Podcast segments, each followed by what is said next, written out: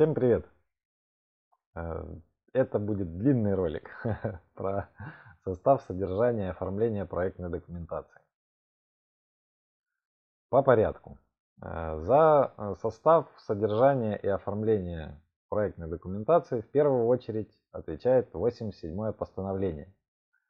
В нем все написано.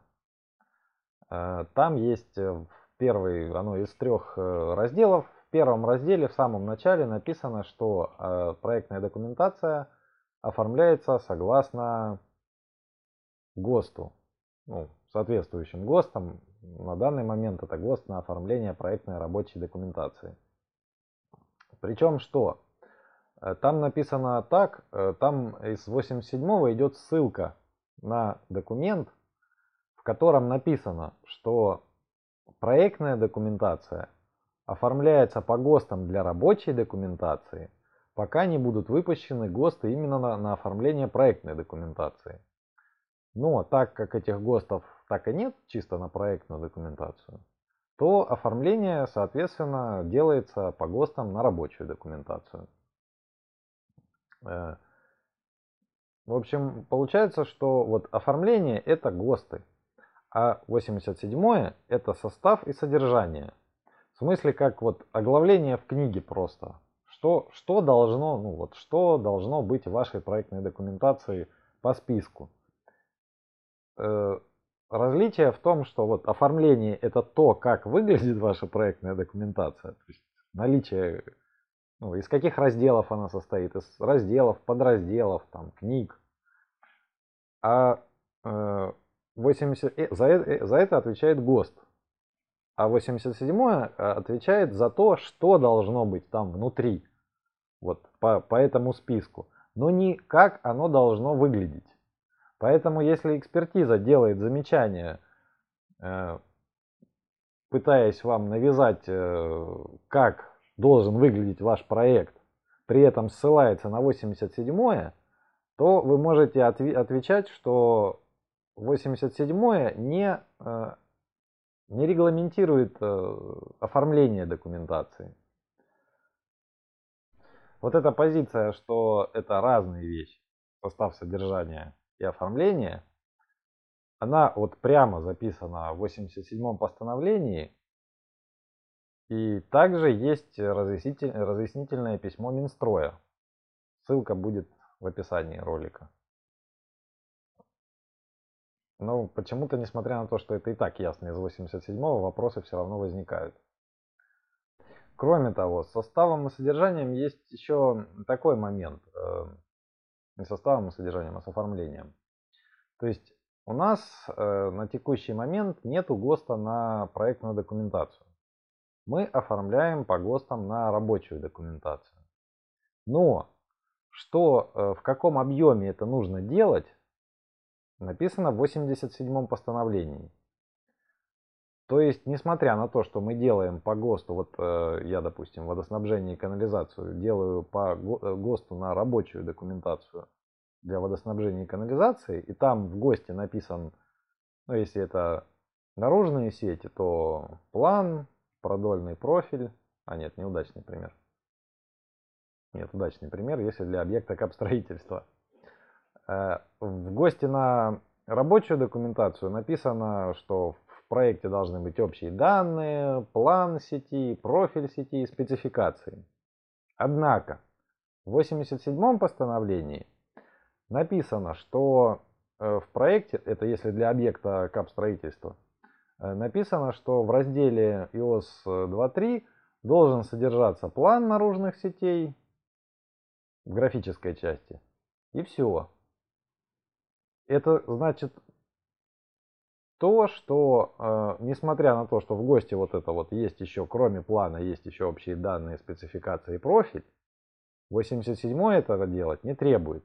То есть, соответственно, мы э, делаем только то, что требует 87 постановление. Если у нас стадия П, и если э, никаких нет, если это никак больше не оговорено в задании на проектирование. То есть, если у вас в задании на проектирование написано, что стадия П но э, там, в разделе iOS 2.3 необходимо предусмотреть э, общие данные, профиль сети, спецификацию, тогда да, тогда вы должны э, расширить э, раздел до требований задания на проектирование. Если этого нет, то вам не нужно делать лишнюю работу. То есть вы руководствуетесь ГОСТами на рабочую документацию, но делаете в объеме, которое требует 87 постановление. Вот такой момент.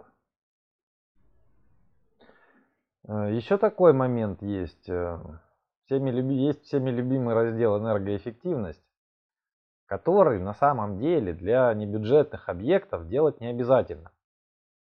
Потому что там есть пункт э, в первом разделе 87 постановления, какие разделы не обязательно выполнять, э, если объект не бюджетный. Вот среди в этом пункте как раз, э, ну, руководствуясь этим пунктом, не обязательно делать раздел энергоэффективность для небюджетных объектов. По этому поводу также есть письмо Минстроя, тоже ссылку приложу в описании. Я на текущий момент не знаю, нужно ли, требуется ли энергоэффективность э, в дальнейшем э, заказчику. То есть, может, э, когда разрешение на строительство получать или вводить в эксплуатацию, тогда нужна будет энергоэффективность. То есть вы, когда собираетесь не делать какой-то раздел, неплохо бы выяснить, как там в дальнейшем что потребуется заказчику в дальнейшем, потому что руководствуясь тем же пунктом 87 э, по которому не нужно делать энергоэффективность, там же э, не нужно делать и ПОС, если объект не бюджетный, если этого нет в задании на проектирование. Но ПОС в любом случае нужен на получение разрешения на строительство, поэтому смысла, на мой взгляд, нет его не делать что все равно заказчику он будет нужен. И один раздел не делать для экспертизы, а потом давать заказчику, ну как-то лишние проблемы. Если вы на экспертизе будете отбиваться письмом э, и о том, что энергоэффективность можно не делать, возникнут вопросы, то в 87-м написано, что Минстрой дает разъяснение, тоже в начале 87-го написано, что Минстрой обязан давать разъяснение по поводу 87-го. Вы даете письмо Минстроя, в котором Минстрой говорит, что энергоэффективность делать не нужно, если объект не бюджетный. Соответственно, все должно быть в порядке. Еще по оформлению э, возникают, не знаю, правда, каких регионах как, но у нас э, часто возникают э, вопросы по поводу того, чтобы дополнить э, раздел проектной документации сквозной нумерацией. Это мой любимый вопрос. В гости, опять же, в гости на проектную рабочую документацию написано, что рекомендуется делать сквозную нумерацию рекомендуется, это не, это не значит обязательно. Если бы было написано без рекомендуется, тогда вопросов нет. Экспертиза может требовать делать э, сквозную нумерацию. Но поскольку там написано рекомендуется, то это значит, что заказчик вместе с проектировщиками принимает решение о том, нужно, нужно ли им делать сквозную нумерацию или нет. А экспертиза э, этого требовать э, не имеет права.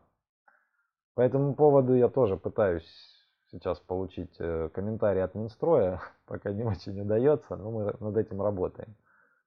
Э, если что-то тоже прикреплю под описанием ссылку на тему на форуме, где это где этот процесс идет. Если там что-то появится, сделаем отдельное видео. И слава богу, в новом, э, сейчас ГОСТ на проектную рабочую документацию обновился, он вступит в силу с 1 января 2020 года.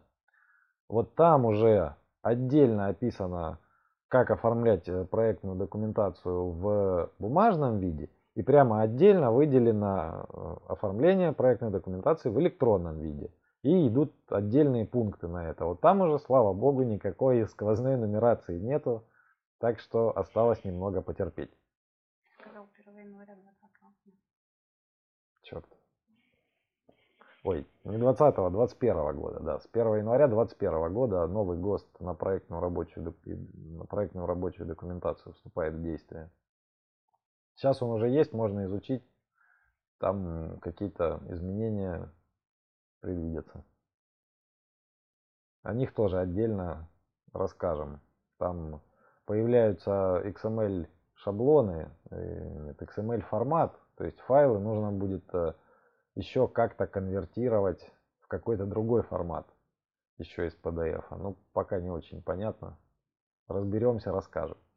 Еще хотелось бы сказать по пунктам оформления по 87 постановлению. Опять же, не знаю, у кого какие требования, в каких экспертизах как, но мы как эксперты всегда приветствовали, чтобы пункте было написано только то, что требуется в соответствии с названием пункта. Вот раньше как-то было принято, что ли, писать много текста, да, собирать там со всего и писать много текста в общих данных. Теперь этого не требуется. Э, вот что написано в названии пункта, то и пишите. Не нужно там больше чего-то добавлять. Если у вас нет этого, вот название пункта э, написано, там, что должно быть в этом пункте отразить одно там то-то, то-то, то-то. У вас ничего из этого нету. Так и пишите, не требуется, э, там, ну, если, ну, например, там, как, как вот пишут для есть пункты для производственного объекта, есть пункты для непроизводственного объекта. Да? Э, если у вас объект э, непроизводственный, то вы переписываете пункт для производственного объекта и пишите «не требуется». Точно так же в остальных пунктах, э, вот что, что там написано, то вы и пишете. Если, там, если у вас нету в разделе вот эта информация никак не участвует, лучше напишите «не требуется». Ну, можно там написать, почему не требуется, да, что там у нас вот этого нету. Не нужно писать лишнее, потому что тоже тяжело, экспертам тоже тяжело э, читать э, записки по там, текстовой части по 50, по 70 страниц, там, где можно было бы обойтись десятью. Пишите только то, что нужно. Не пишите лишнего.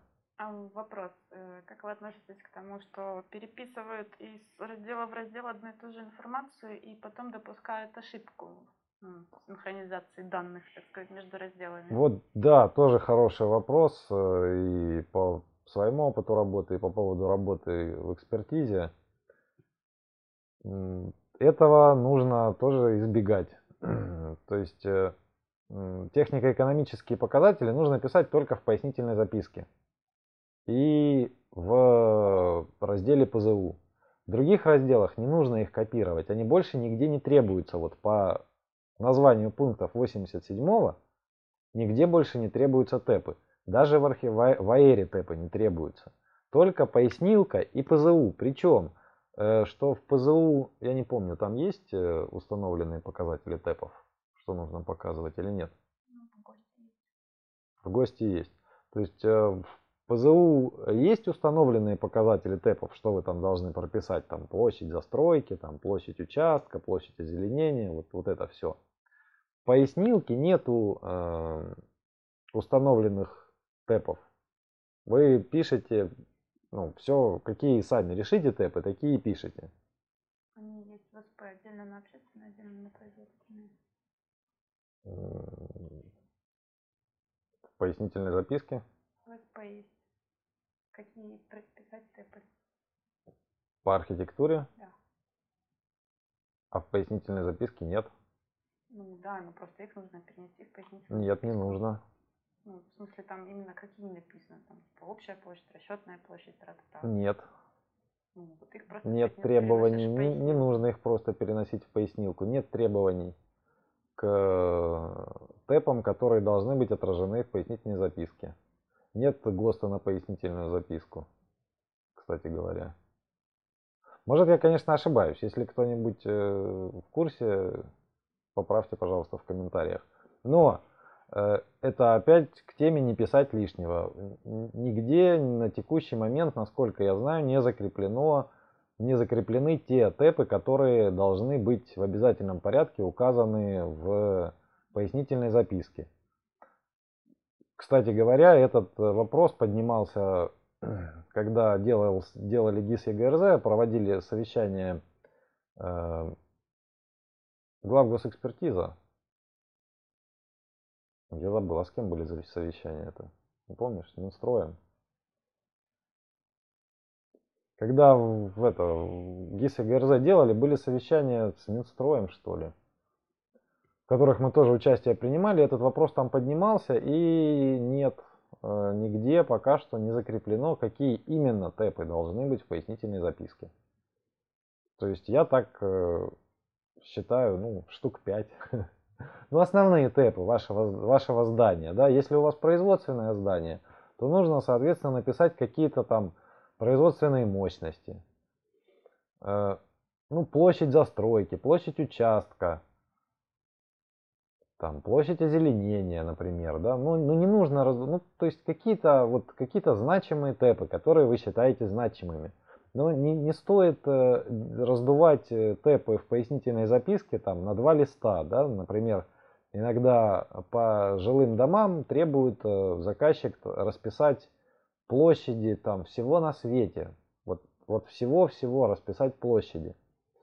Если вы это сделаете, э, это все уйдет в ГИС ЕГРЗ, заказчик начнет сдавать в эксплуатацию, придут э, замерщики, как они называются? А, БТИ вот начнет это дело все перемерять, у них получатся однозначно другие площади, а потом вам стройнадзор, например, скажет, что а у вас не совпадают площади в ТЭПах и вот площади из БТИ. Хотя они не должны совпадать, но вот, вот скажут и ни в какую, да, и вам придется вносить изменения в заключение экспертизы. А поскольку сейчас заключение находится в ГИС ЕГРЗ, и его нельзя поменять, выданное заключение никаким образом нельзя поменять, то придется делать новое заключение. Соответственно, чтобы сделать заключение, нужно внести изменения, нужно сделать новое задание на проектирование, нужно внести изменения в раздел ПЗ, ну, если вдруг там еще что-то меняется, то соответствующие разделы, да, то есть нужно заново собрать пакет документов на экспертизу и на него получить, как на корректировку, ну, на несколько разделов, получить э, новое заключение. Естественно, экспертиза вам это за бесплатно делать не будет. То есть вот, вот почему я всех призываю не писать лишних тэпов. Может быть, есть смысл, э, когда определяете тэпы, ссылаться на форму разрешения на строительство, она хоть как-то утверждена. Да ссылаться ни на что не нужно. Вы просто проектировщики не, ну, сами решают, не что. Ссылаться, а вот именно конечно, ориентироваться. Да, да ориентироваться, конечно, стоит на э, форму разрешения на строительство, да, чтобы ну, посмотреть, какие там показатели они требуют. Вот те же показатели и указывать. Все, тогда будет идеальный вариант, потому что Дальше у заказчика не будет проблем с получением документов, и вы не напишите лишнего. И опять же у заказчика не будет проблем, если вдруг там что-то не совпадет, э, не нужно будет менять тэпы. Ну и когда, э, возвращаясь к тому, с чего мы начали, э, когда тэпы пишут там, где не надо, то есть начинают копировать тэпы из пояснилки, из ПЗУ начинают копировать в другие разделы, там, где они не требуются.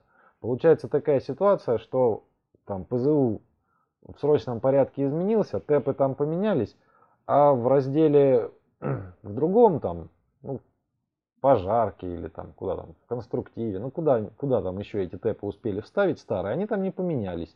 И на экспертизе получается, что вот у нас в ПЗ тэпы одни, там, например, в ОС 2.3 тэпы другие. Ну и все, и вот эксперт задает вопрос. Это хорошо, если на экспертизе это еще заметили, да. Ну, экспертиза может вообще сказать, что уберите тэпы из того раздела, где они быть не должны. Поэтому не нужно копировать одно и то же. Э, одно и то же копировать по всем разделам, потому что вы в одном разделе поменяете по тем же замечаниям экспертизы, а в остальных разделах останется без изменения. А все это будет в итоге храниться вечно и ну, вечно в ГИС и ГРЗ, и потом могут, ну если все это пройдет через экспертизу, в общем, чтобы упростить себе жизнь, не нужно лишнего вставлять. Помните, что инженер – это инженер, а не писатель. Да, хоть некоторые инженеры и писатели. Еще по оформлению пояснительной записки. Э, сейчас появилось такое понятие, как, э, если я не ошибаюсь, основное здание, вспомогательное здание. То есть, например, когда у вас есть здание, там какое-нибудь общественное, и а, горячая вода и отопление от э, котельной, рядом стоящей, ну, отдельно стоящей маленькой котельной. Вот э, с появлением этих понятий основного и вспомогательного, стройнадзор начинает э, спрашивать у заказчика, а какое у, какое у вас какое здание. Потому что на основное здание нужно получать разрешение на строительство, а на вспомогательное здание разрешение на строительство получать не нужно. Оно как бы входит туда, в общий объем. Но если не будет этого написано в пояснительной записке, какое здание является каким, на экспертизе могут э, не отразить, какое здание основное, какое здание вспомогательное, и у вас получится положительное заключение, э, а стройнадзор задает вопросы. И скорее всего, не отстанет, пока вы не внесете изменения или в заключение, или, ну, в лучшем случае, справку от экспертизы не принесете. Поэтому нужно указывать э, в пояснилке еще, какое здание основное здание, вот вспомогательное здание, там котельный, там, сарай, амбар, все такое. Также, если еще бывают сложные объекты, там где несколько зданий, вот тогда тэпы нужно тоже по каждому зданию писать тэпы отдельно. Если, к примеру, это животноводческий корпус, комплекс из нескольких корпусов, то как поступать? По логике нужно писать основное здание э, и по нему основное здание, там название здания, тэпы, вспомогательное такое, вспомогательное такое, вспомогательное такое. Ну, основное это ж у нас будет производственный корпус, там, где содержатся хрюшки. Да? Вспомогательные здания будут там, например, здание котельной, здание убивочной какой-нибудь, там скрывочной, там здание там, хранения корма, чего-нибудь. Вот это будут вспомогательные здания. Тогда разрешение на строительство получается вот как бы на основное здание, и к нему там уже все тэпы и все на свете. Ну, типа на убивочную не надо тогда разрешение на строительство? Да, это недавно появилось. Э, ну, может, ну, может, с год назад, или может, с Нового года, я точно не знаю. Недавно появились вот эти вот требования, что стройнадзор должен э, узнать каким-то образом, какое здание основное, какое вспомогательное, и что э, он должен требовать, стройнадзор должен требовать получения разрешения на строительство на основные здания. А сам стройнадзор решить не может. Ну, это в их функции не входит. Поэтому если не написано где-то в документации, что вот это здание основное, вот эти здания вспомогательные, у стройнадзора возникает вопрос. И решить его можно или внесением изменения в э, заключение экспертизы, которая хранится в ГИСе и ГРЗ, которая поменять нельзя вообще, и нужно делать новый комплект документации, заново проходить экспертизу, платить деньги, получать. Ну, то есть это время деньги. Либо, возможно, удастся обойтись просто письмом от экспертизы о том, что какие в этом в данном объекте, какие здания являются основными, какие вспомогательными. А, кстати, вопрос. Э, есть ли какие-то изменения, которые можно внести в заключение без получения повторного заключения? Нет, нет. Заключение экспертизы вообще нельзя менять. То, что загружено в ГИС и ГРЗ, э, заключение изменить нельзя вообще. Ну вот, допустим, на стадии рабочей документации поменяли материал отделки фасада, к примеру. А, Это же влияет на надежность и безопасность. Ну, в принципе, да. Все, что влияет на надежность и безопасность, нужно э, делать э, изменения, ну, изменения проектной документации, получать новое заключение на изменения. Ну, то есть это не обязательно делать всю документацию, выпускать заново. Можно отдельные разделы. Те, что у вас э, затрагивает изменения, и ими проходить э, экспертизу, получать э, на еще одно зак- заключение. Либо, если изменения не влияют на надежность и безопасность, тогда э, можно сделать справку э, от проектной организации. Это в 48 статье, по-моему, град- градостроительного кодекса. Тоже недавно появилась. Э, Ну, проектировщики пишут, что изме- внесены вот такие изменения, на надежность и безопасность не влияют. Мамой клянемся, подписались и все. А если проектировщики соврали? А тогда, если что-то случится, проектировщики виноваты. То есть это все на проектировщиках, надо оно им или нет. Быть крайними в случае чего. Э, Там в каких-то случаях, по-моему, еще к этому заверению проектировщиков нужно еще заверение экспертизы, что да, проектировщики не врут. Но это написано в этом, в 48 48 статье. Ну, думаю, в основном это определяется требованиями стройнадзора, кто как привяжется. Да, это тоже, да. Ну, я не знаю. Это же было одно время, это было так, что вообще было какое-то время было записано, что заказчик сам решает, э, влияют ли внесенные изменения на надежность и безопасность, решает заказчик. То есть заказчик там изменения внес, вот, да, не влияют на надежность и безопасность, и все, экспертизу проводить не надо. Потом через какое-то время, ну это недолго продлилось, но несколько лет вот так вот действовало. Потом это отменили. Вполне логично, потому что ну, заказчик не может решать, влияют изменения или нет. Потом было э, какое-то время, что любые изменения, которые вносятся в проектную документацию, влияют они или нет на надежность и безопасность, могла сказать только экспертиза. Без вариантов. То есть вообще без вариантов. И вот недавно опять вернули, что э, могут, ну уже не заказчик, а проектировщики вместе с заказчиком обязательно должны расписаться в том, что это не влияет. Если раньше просто заказчик, то теперь проектировщики. Все-таки, ну, может кто-то задумается о том, стоит ли брать на себя ответственность. Пока так. Есть э, этапы и очереди. Но этап, э, есть определение этапа в 145-м постановлении о государственной экспертизе.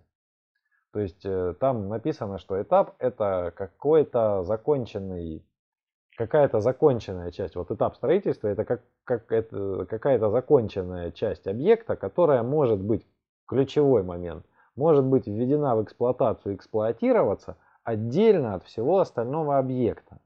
Вот что называется этапом. А очереди нет вообще в определениях. Поэтому, если вы э, напишете, если вы попытаетесь разделить что-то на очереди, то вам в экспертизе, скорее всего, скажут, что поменяйте очереди на этапы. А как только вы поменяете на этапы, вам дальше могут сказать, что, ну, хорошо, вот у вас здание из трех, там, из трех блоков. И вы планируете его проектировать первый этап, второй этап, третий этап. Вот э, законодательно это, это должно работать так, что не имеет значения э, порядок строительства. То есть у вас первый этап, второй этап, третий этап. Вот чтобы это действительно были законодательными этапами, вы их можете строить третий, второй, первый, второй, третий, первый. Э, То есть э, вы построили второй и ввели его в эксплуатацию. Он прекрасно работает без этого и без этого. Также вы без этих двух построили третий, он ввели в эксплуатацию, он работает. То есть любой, это смысл этапа в том, что любой, и, любая часть может быть построена, введена в эксплуатацию, эксплуатироваться независимо от всего остального. Этого достичь обычно бывает сложно. Я, честно говоря, не очень понимаю, зачем, почему так, почему это вот определение в таком виде. То есть кому это нужно и может быть полезно. Ну, я думаю, что если проект состоит из большого количества зданий, такого можно достичь. Можно. А можно выдавать заключение на отдельный этап? Нужно выдавать заключение на отдельный этап. Заключения как раз выдаются на отдельный этап. То есть э, сколько у вас этапов, столько э, будет и заключений. Э, если, потому что если вам нужно одно заключение на три там, этапа, то нет смысла делить на этапы. Вам никто не даст, никто не даст заключение, пока вы не дадите все три. Если вам нужно одно заключение на... То есть каждый этап это считайте отдельный объект, отдельное заключение и отдельный ввод в эксплуатацию. Еще по оформлению э, такой есть момент.